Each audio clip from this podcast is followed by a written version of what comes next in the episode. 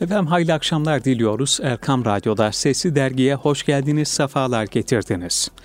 Bu akşam Şemlem Dergisi'nin Şubat 2024 sayısından yazılar paylaşacağız sizinle. İlk olarak da bir mülakat aktaracağız.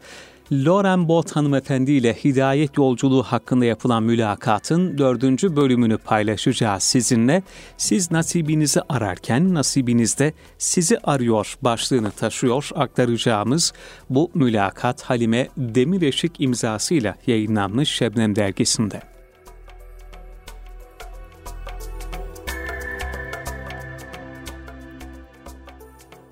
Bu zorlu günlerinizde aileniz ve Tony Blair'ın karısı olan kız kardeşiniz size yardımcı oldu mu? Ailemden yardım görmedim. Kız kardeşimden borç para aldım. Bu mahkeme 3 milyon sterlinlik bir masrafla kapanmış oldu. Mahkemeden önce ellerimi açıp Allah'a dua ettim. Allah'ım her şeyimi alabilirsin, dayanırım ama çocuklarımı alma. Buna dayanamam dedim. Allah dualarımı kabul etti ve mahkemeyi kazandım. Eşimden boşandım ve kızlarım bana verildi. Ama düşünüyorum da bu kayıplar olmasaydı ben kibrimden dolayı Allah'a ihtiyaç hissetmeyecek ve iman etmenin gerekliliğini kavrayamayacaktım. Allah bana acziyeti hissettirerek kendisini bulmamı istedi. Bu hususta çok güzel sözler vardır. Kalbi mahzun olanın dostu Allah'tır. Yine bir hadisi şerifte Allah kalbi kırıklarla beraberdir buyruluyor. Peki bu zor imtihandan sonra hidayete nasıl kavuştunuz? Nisan ayında boşandım. Ekim ayında az önce anlattığım İran yolculuğum oldu. Asıl nefis cihadı orada başlayacaktı. Eşimle yaşadığım imtihan adeta spor öncesi ısınma hareketleri gibiydi. İran yolculuğundaki mescitlerde gönlümün hakka doğru meyletmesi başladı. İnsan iman ettikten sonra ilk zamanlar şöyle oluyor. Kelime-i şehadet getirip iman ediyorsun. Fakat hala iman etmeden evvelki karakterindesin. Bu çok tehlikeli bir dönem. Hem kendin hem de başka insanlar için çok büyük bir tehlikesin.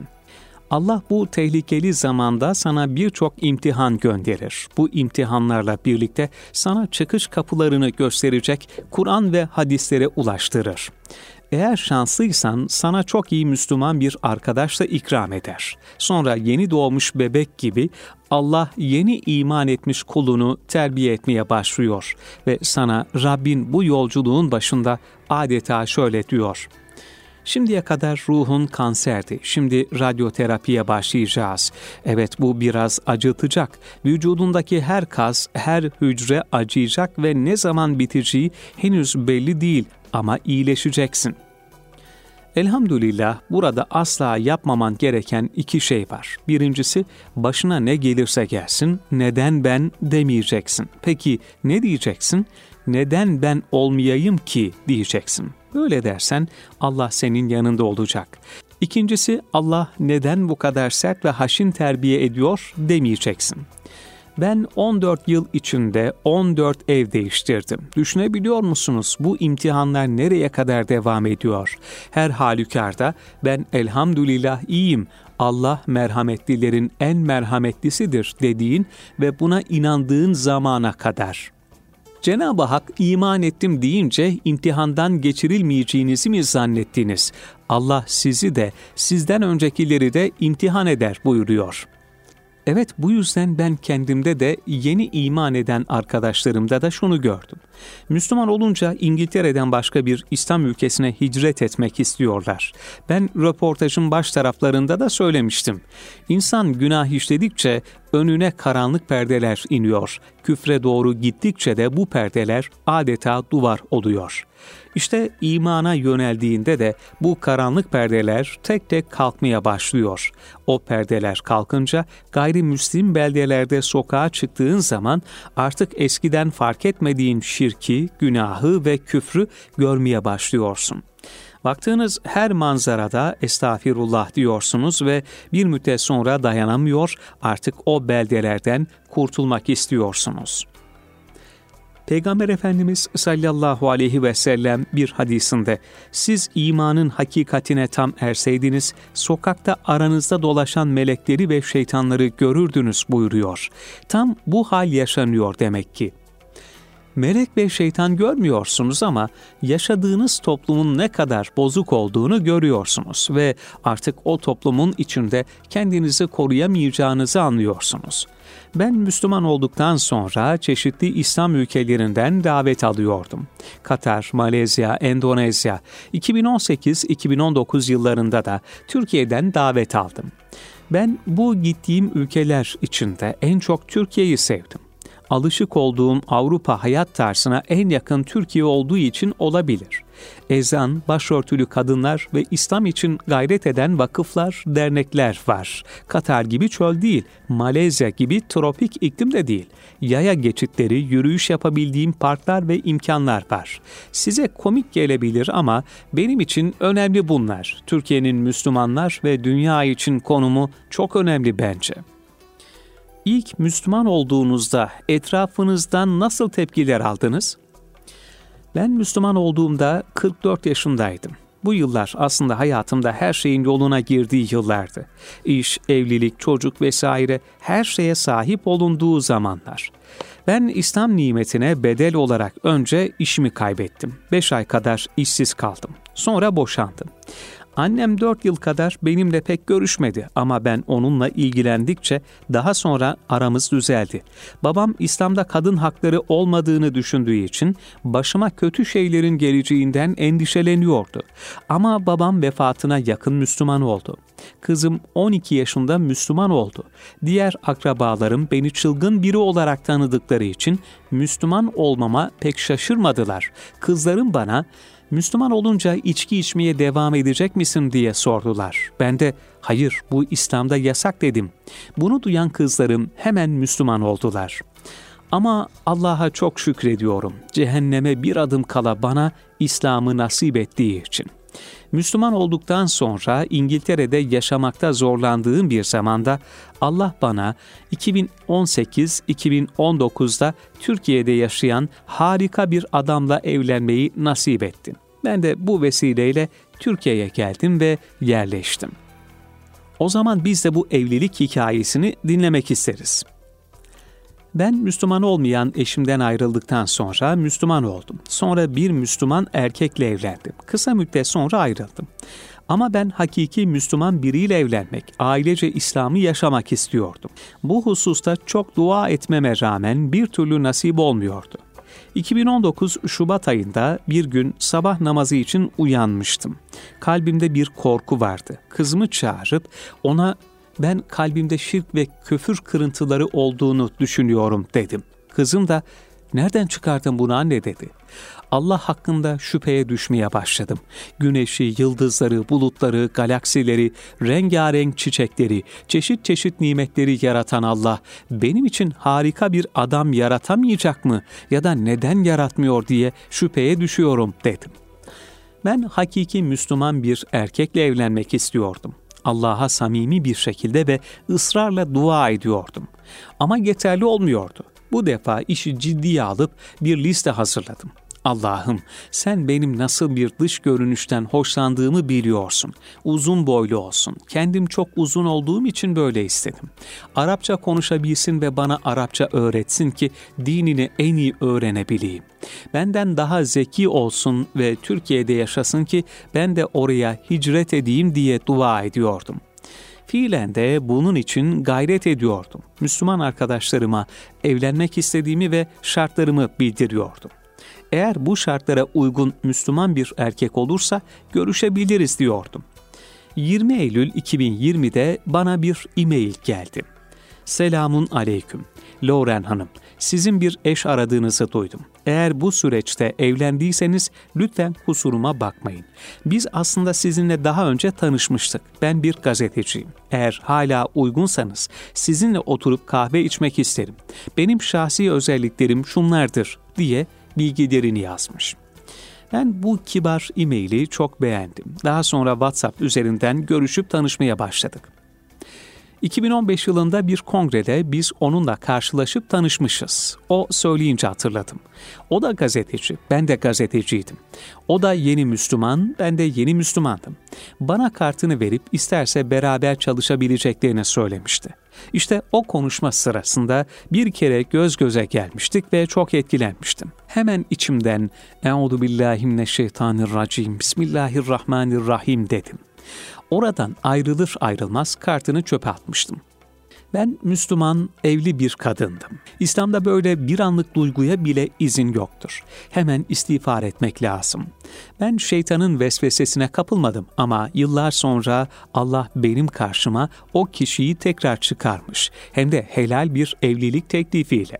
Bu subhanallah çok büyük bir ikram. Siz Allah için başınızı çevirince Allah size bunun karşılığını veriyor. Fakat biraz sabırlı olmak gerekiyormuş. Bir gün telefonda konuşurken nerede yaşıyorsunuz diye sordum. O İstanbul deyince şaşkınlığımdan elimdeki telefonu düşürmüştüm. Çünkü benim listesini yapıp her gün dua ettiğim maddeler içinde en son istek evlendiğim kişinin Türkiye'de, İstanbul'da yaşamasıydı bir ay içinde tanışıp evlendik. Buradan bütün Müslüman genç kızlara seslenmek istiyorum.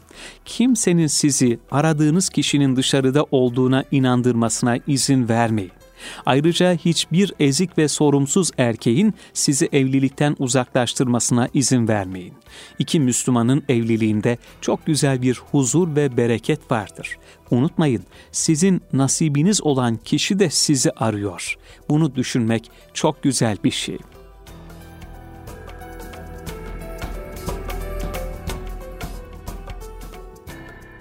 Devam edecek notuyla mülakat bu sayılık burada nihayete eriyor değerli dinleyenlerimiz.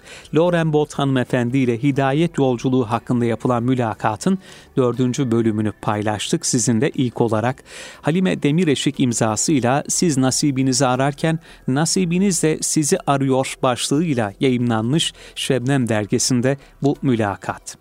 Evet birlikteliğimize bir başka yazıyla devam edeceğiz değerli dinleyenlerimiz. Fatma Mebrure Şender'in kaleme aldığı Bir Maaşla Geçinmenin Yolları başlıklı yazıyı paylaşacağız şimdi de.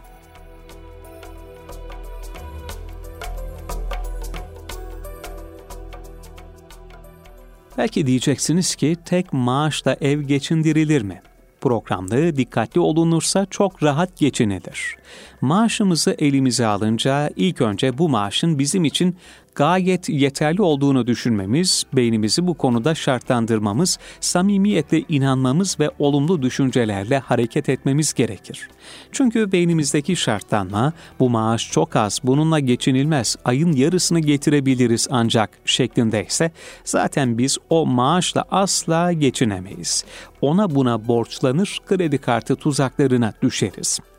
Maaşı yönetme teknikleri 1. Maaş veya kazanılan para hiç harcanmadan derhal programlanmalıdır. Aksi takdirde cebimizde para varken hiç düşünmeden harcar, daha sonra da sıkıntı çekeriz. 2. Bu programlama esnasında ilk olarak varsa kira ücreti, elektrik, su, telefon, yakıt, apartman aidatı, çocuğumuzun harçlığı ve ödenmesi gereken taksitleri ayıralım. 3. Kalan parayı dörde bölüp her birini dört ayrı zarfa yerleştirelim. 4. Birinci zarfın üzerine birinci hafta, ikinci zarfa ikinci hafta şeklinde yazalım. Bir zarf bizim bir haftalık geçim paramızdır. Bunun içinde pazar, market parası, çocukların ve kendi harçlık paranız veya diğer ihtiyaçlar için ayrılan hep bu zarftan karşılanmalıdır. Bu zarfın içindeki parayı harcadıktan sonra diğer zarflardan borçlanmayı asla düşünmeyelim. Kendimizi bu konuda şartlandırmamız gerekir. Bugün pazartesi, haftaya pazartesiye kadar bütün ihtiyaçlar için elimdeki bu zarftaki para harcanacaktır. Aksi takdirde borç alacağım hiçbir zarf yok ama bu elimdeki zarf zaten bizim ihtiyacımız için yeterli. Belki az da olsa bu zarftan bir miktar artırabilirim diye düşünerek buna kendimizi inandırmamız gerekir. 5. İkinci zarfta ikinci hafta kullanılmalı. Diğer hafta gelmeden üçüncü zarf unutulmalıdır. Belki beklenmedik bir masraf çıktı ve daha hafta ortası gelmeden zarftaki paranın çoğu bitti. Diğer zarftan almamız da yasak. Peki ne yapmalıyız? Birkaç gün dolabımızdaki, kilerimizdeki yiyeceklerle pekala idare edebiliriz. Bazı ihtiyaçlarımızı kısıp diğer haftanın gelmesini bekleyebiliriz. Bu zarf meselesi bizi disiplinli para harcamaya, iktisatlı geçinmeye zorlayacaktır. Sorumsuzca para harcamaktan, eh ne yapalım işte, her şey lazım, almadan olmuyor fikrinden, ayın ortasında maaşımızın bitme tehlikesinden kurtuluruz. İhtiyat akçesi Fertler ve aileler kendi bütçelerinde bir ihtiyat ödeneğine yer vermek zorundadır. Çünkü her zaman gelir gideri karşılamayabilir. Hayat bu, acil ihtiyaçlar çıkabilir. Her an için zaruri bir durum veya bir hastalık hali olabilir. Bu sebeple muhtemel acil ihtiyaçları karşılamak için bütçede ihtiyaç akçesine pay ayrılmalıdır ihtiyaç akçesinden ayrı olarak gelir artırmak için bir yatırım ve tasarrufa niyet etmek de faydalı olacaktır. Aile bütçesini uzun vadeli güçlendirmek için tasarruf bütçesi önemlidir. Aile bütçesinin idaresinde gelir esastır. Ailedeki ihtiyaçlar önem sırası dikkate alınarak gelire göre harcanır.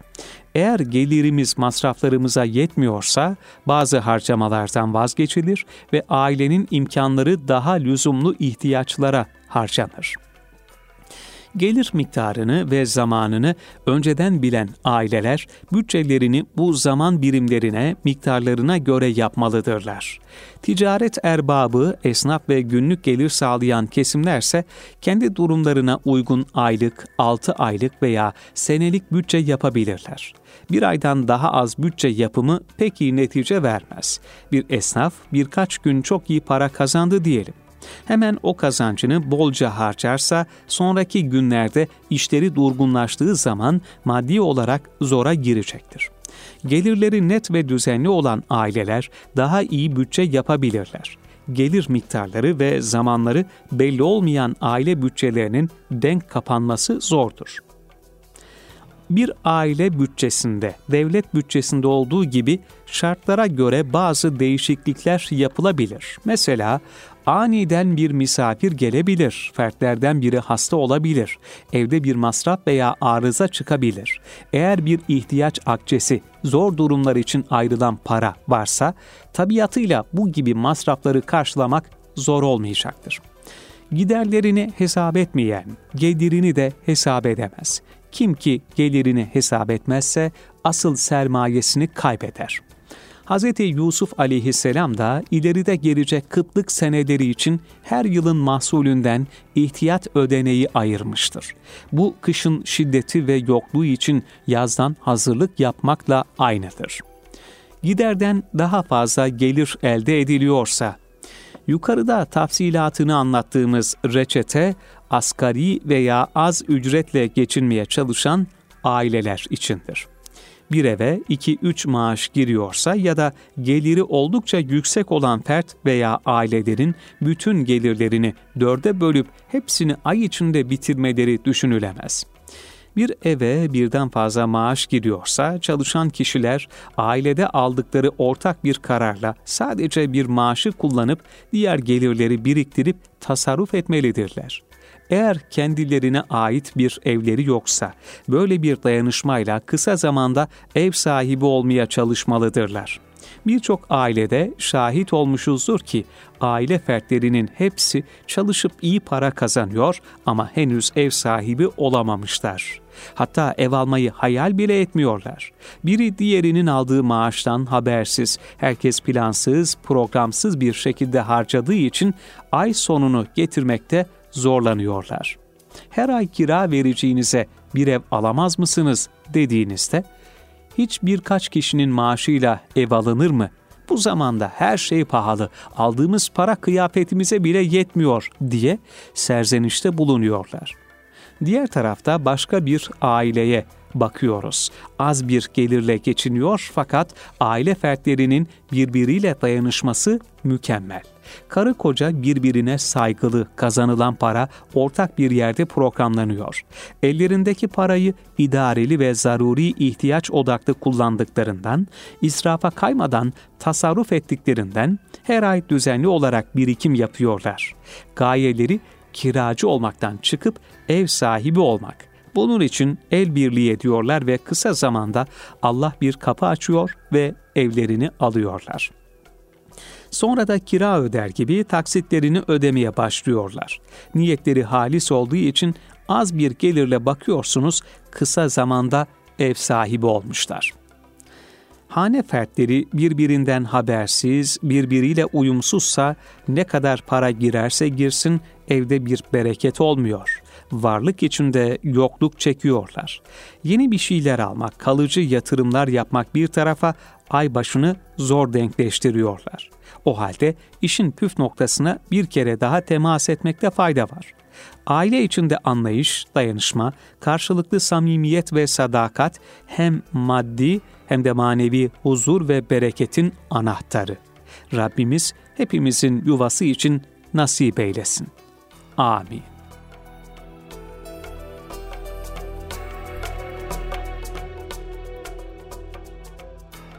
Değerli dinleyenlerimiz Sesli Dergi'de bu akşam Fatma Mebrure Şender'in kaleme aldığı Bir Maaşta Geçinmenin Yolları başlıklı yazıyı paylaştık son olarak. Şebnem Dergisi'nin Şubat 2024 sayısından paylaştık bu yazıları. Kaçırdığınız programlarımızı ya da tekrar dinlemek istediğiniz yazıları radyomuzun internet adresinden erkamradyo.com arşiv bölümünde sesli dergiden bulabilir ve tekraren dinleyebilirsiniz. Geceniz hayır olsun efendim. Hoşçakalın.